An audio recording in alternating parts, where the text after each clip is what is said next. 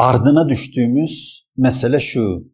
Adem iki bileşene sahip bir maddi bileşeni var, bir de manevi bileşeni var. Manevi bileşenin merkezini, ağırlık merkezini Cenab-ı Allah'ın nefsinden ona üflediği ilim oluşturuyor.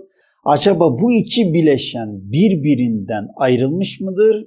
Nasıl ayrılmıştır? Ne zaman ayrılmıştır? Bu soruların cevabını bulmamız gerekiyor. Şimdi bakıyoruz günümüzde Kur'an-ı Kerim'e baktığımızda En'am suresi 59. ayet-i kerimede Cenab-ı Allah diyor ki bu kitapta e, yaz e, her şeyin açıklaması yazılıdır. Her şeyin yaş, kuru, her şeyin açıklaması yazılıdır diyor. Yaş ve kuru diye ifade etmesinden etmesini nasıl yorumlayabiliriz, nasıl anlayabiliriz? Yaş demek o halihazırda olan demek yani bir olgunlaşan, yürüyen bir süreç demek. Var olan halihazırdaki süreç ve ileride olacak olan süreç. Kuru ne demek? Olmuş bitmiş süreç demek. Şimdi içinde bulunduğumuz olayları, gelişmekte olan bütün e, her şeyi aslında biz Kur'an-ı Kerim çerçevesinde oradan bize verilen analitik çerçevesinde izah edebilmemiz gerekiyor. Ama edemiyoruz. Başka türlü de edemiyoruz. Peki edemememizin sebebi nedir acaba diye baktığımızda aslında hemen karşımıza pozitif bilimler diye bir yapı çıkıyor. Pozitif bilimler.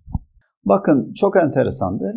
Post, neden biz Kur'an-ı Kerim'i referans alarak bunları izah edemiyoruz? Çünkü öyle bir şey yerleşti ki günümüzde üniversitelerde, bilim dünyasında, her yerde pozitif bilimlerle uğraşanlar bu her şeyi izah edebilir, bilebilir diye bir algı oluştu. Bu bir algı.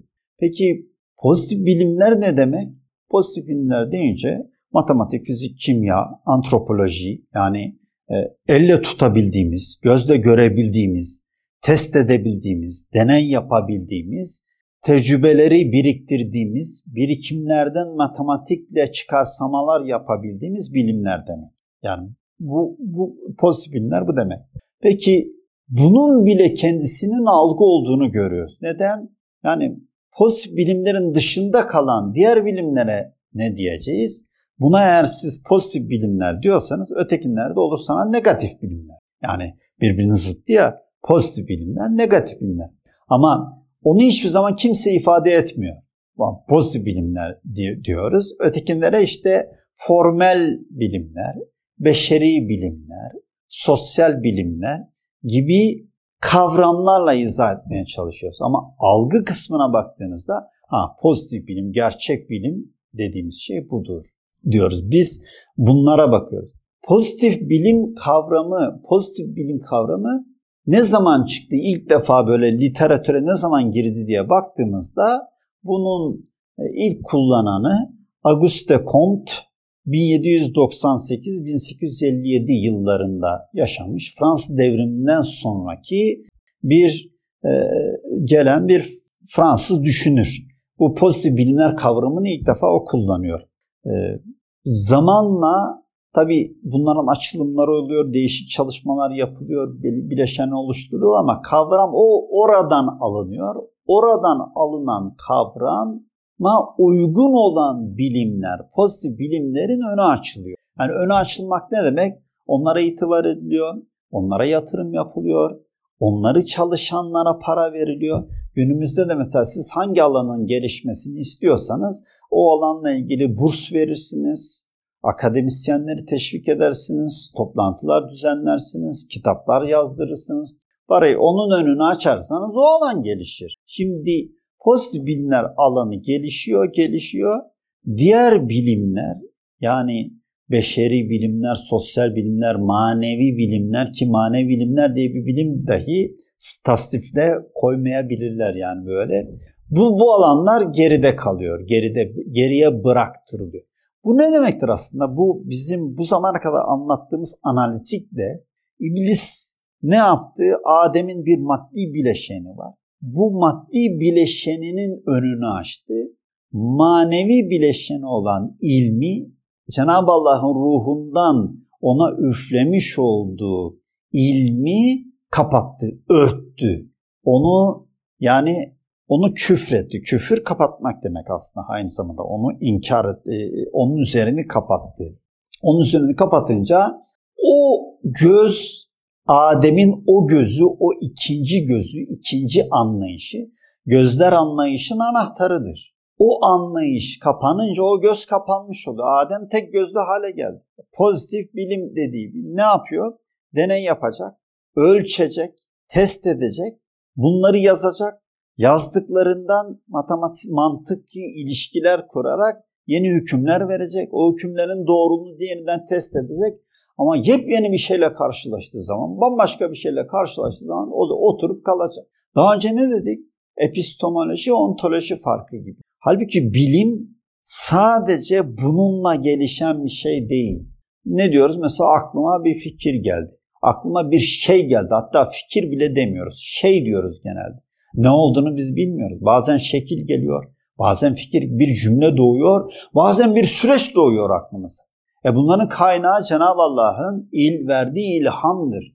Bu kısımlara hiç bakmadım. Batı da bunu terk etti ve Batı işte bu pozitif bilim temelli yepyeni bir şey inşa etmeye başladı. Bu ne zamanı denk geldi? Fransız devrimi sonrasına denk geldi. Ve buna da yeni bir dönem dendi. Yeni dönem kelime olarak da Latince'de sekülerizm olarak alınır. Seküler, sekülerizm dönemi başladı. Sekülerlik, sekülerleşme. Şimdi bununla izah edildi. Bu sekülerleşmeyle sürekli bir değişim başladı. Yeni dönem ne demek? Yani yeni dönemin kuralları diye bir şey yok ki. Pozitivizm, pozitif bilimler diye başladığın şeyin önü açıldı. Hiçbir zaman e, manevi ilimlere, yani Cenab-ı Allah'ın insana ilham etmiş olduğu ya da kutsal metinlerle göndermiş olduğu bilgilere itibar edilmeyip kendi e, yoklamasıyla, te- tecrübeleriyle, kendi deneyleriyle önünü açmaya, yürümeye başladı insanoğlu. Aslında mevcut günümüz batı dünyası böyle bir zihin dünyası üzerine büyük bir teknik teknolojik medeniyet, şehirleşme tesis etti, yerleştirdi. Yani yeni bir dünya oluştu. Böyle bir seküler dünya oluştu. Şimdi ve bu sürekli değişiyor. Yani bu sürekli değişmesi demek kuralı yok. Herhangi bir kuralı yok. Bugün efendim bunların yapılması gerekir. İşte biz araştırdık, inceledik, pozitif bilimler olarak baktık filan şunu bulduk diyor. Bir 10 yıl sonra, 20 yıl sonra Aa, o zamanlar işte şunu bilmiyorduk. Meğersem şöyle bir olay daha keşfettik yeni laboratuvarda böyle olması gerekir diye o tarafa yöneldi. En basit herkesin anlayabileceği bir dille mesela bu memlekette bizim ülkemizde muhteşem zeytin yetişir. İnsanlar zeytinyağı yerler. Ee, incir yetişir. insanlar incir yerler. Bunlarla beslenirler. E, ne oldu? İşte incirden, zeytinden uzaklaştırıldık. Hatta türküler düzüldü. E, e, zeytinyağlı yiyemem aman, basmada fistan yiyemem aman. Basmadan yani pamuklu fistandan, zeytinyağdan uzaklaştırdılar. Milleti vitaya, sanayi ürünü yağlara yönlendirdiler. Neden? Çünkü yapmış olduğu araştırmalar, o pozitif yaklaşım laboratuvar sonuçları ona onu söylettirdi. Bir müddet sonra yıllar geçti geçti geçti. Şimdi döndük geldik 60-70 e, sene sonra ya zeytinyağı yememiz lazım, incir tüketmemiz lazım. Metabolizmamız için çok iyi, şöyle güzel, böyle güzel. E, Cenab-ı Allah'ın Kur'an-ı Kerim'ine baksaydınız ee, ki diğer e, kutsal metinlerde de İncil'de de Tevrat'ta da geçer. Yani siz inciri görürdünüz, zeytini görürdünüz. Ama sadece incir zeytin meselesi değil. Analitik düşünme meselesi, matematikte ki fonksiyonlar meselesi bunların hepsini Kur'an-ı Kerim'de bulabilirsiniz. Çünkü yaş kuru var demek orada onları o hükmü çıkarabilirsiniz. Bunlar terk edildi. Günümüzde böyle bir dünyaya ulaştı. Tek gözlü bir dünya. Tamamen pozitif yaklaşımlara yaklaşımlar hakim ve bu hakimiyet aldatma, kandırma üzerinden öyle bir noktaya geldi ki değer ölçüsü ki bu paradır. Para tek bir kontrol altına alındı. Bir algı operasyonu üzerinden yürüyor. Yediğimiz bütün gıdalarda e, aslında o gıdalar o gıdalar değil. Yani buğday bizim bildiğimiz buğday değil. Ne bileyim işte domates bizim bildiğimiz domates değil. Hepsi değiştirildi. Yepyeni bir dünya. Bu zihin dünyası bizi algıların hakim olduğu, bir adım ötesi algıların hükümet olduğu, algıların yönetildiği ve yönettiği bir dünyaya mevcut yapıya ulaştırdı. İşte böyle bir düzen içerisine ulaştık. Şeytan demek ki iblis stratejik adımını attı ve başarılı oldu. Adem'den manevi bileşenini uzaklaştırdı. Onu örttü. Onu küfretti. Küfretmek örtmek demek. Onu örttü. Adem'e sadece maddi bileşeni kaldı. Bu maddi bileşenle ne yapacak Adem? Cennetten nasıl kovulmuştu? Hükmetme, melik olma, kral olma, hükümdar olma, hakim olma isteği ki bütün dünya bu isteğin peşine koşuyor. Bütün devlet başkanları hepsi hakimiyet peşinde ve daha uzun yaşama isteği. Daha uzun yaşamak ne demek? Daha büyük dünya nimetlerini ben alayım. Bütün dünya nimetleri benim olsun. Adam oturuyor.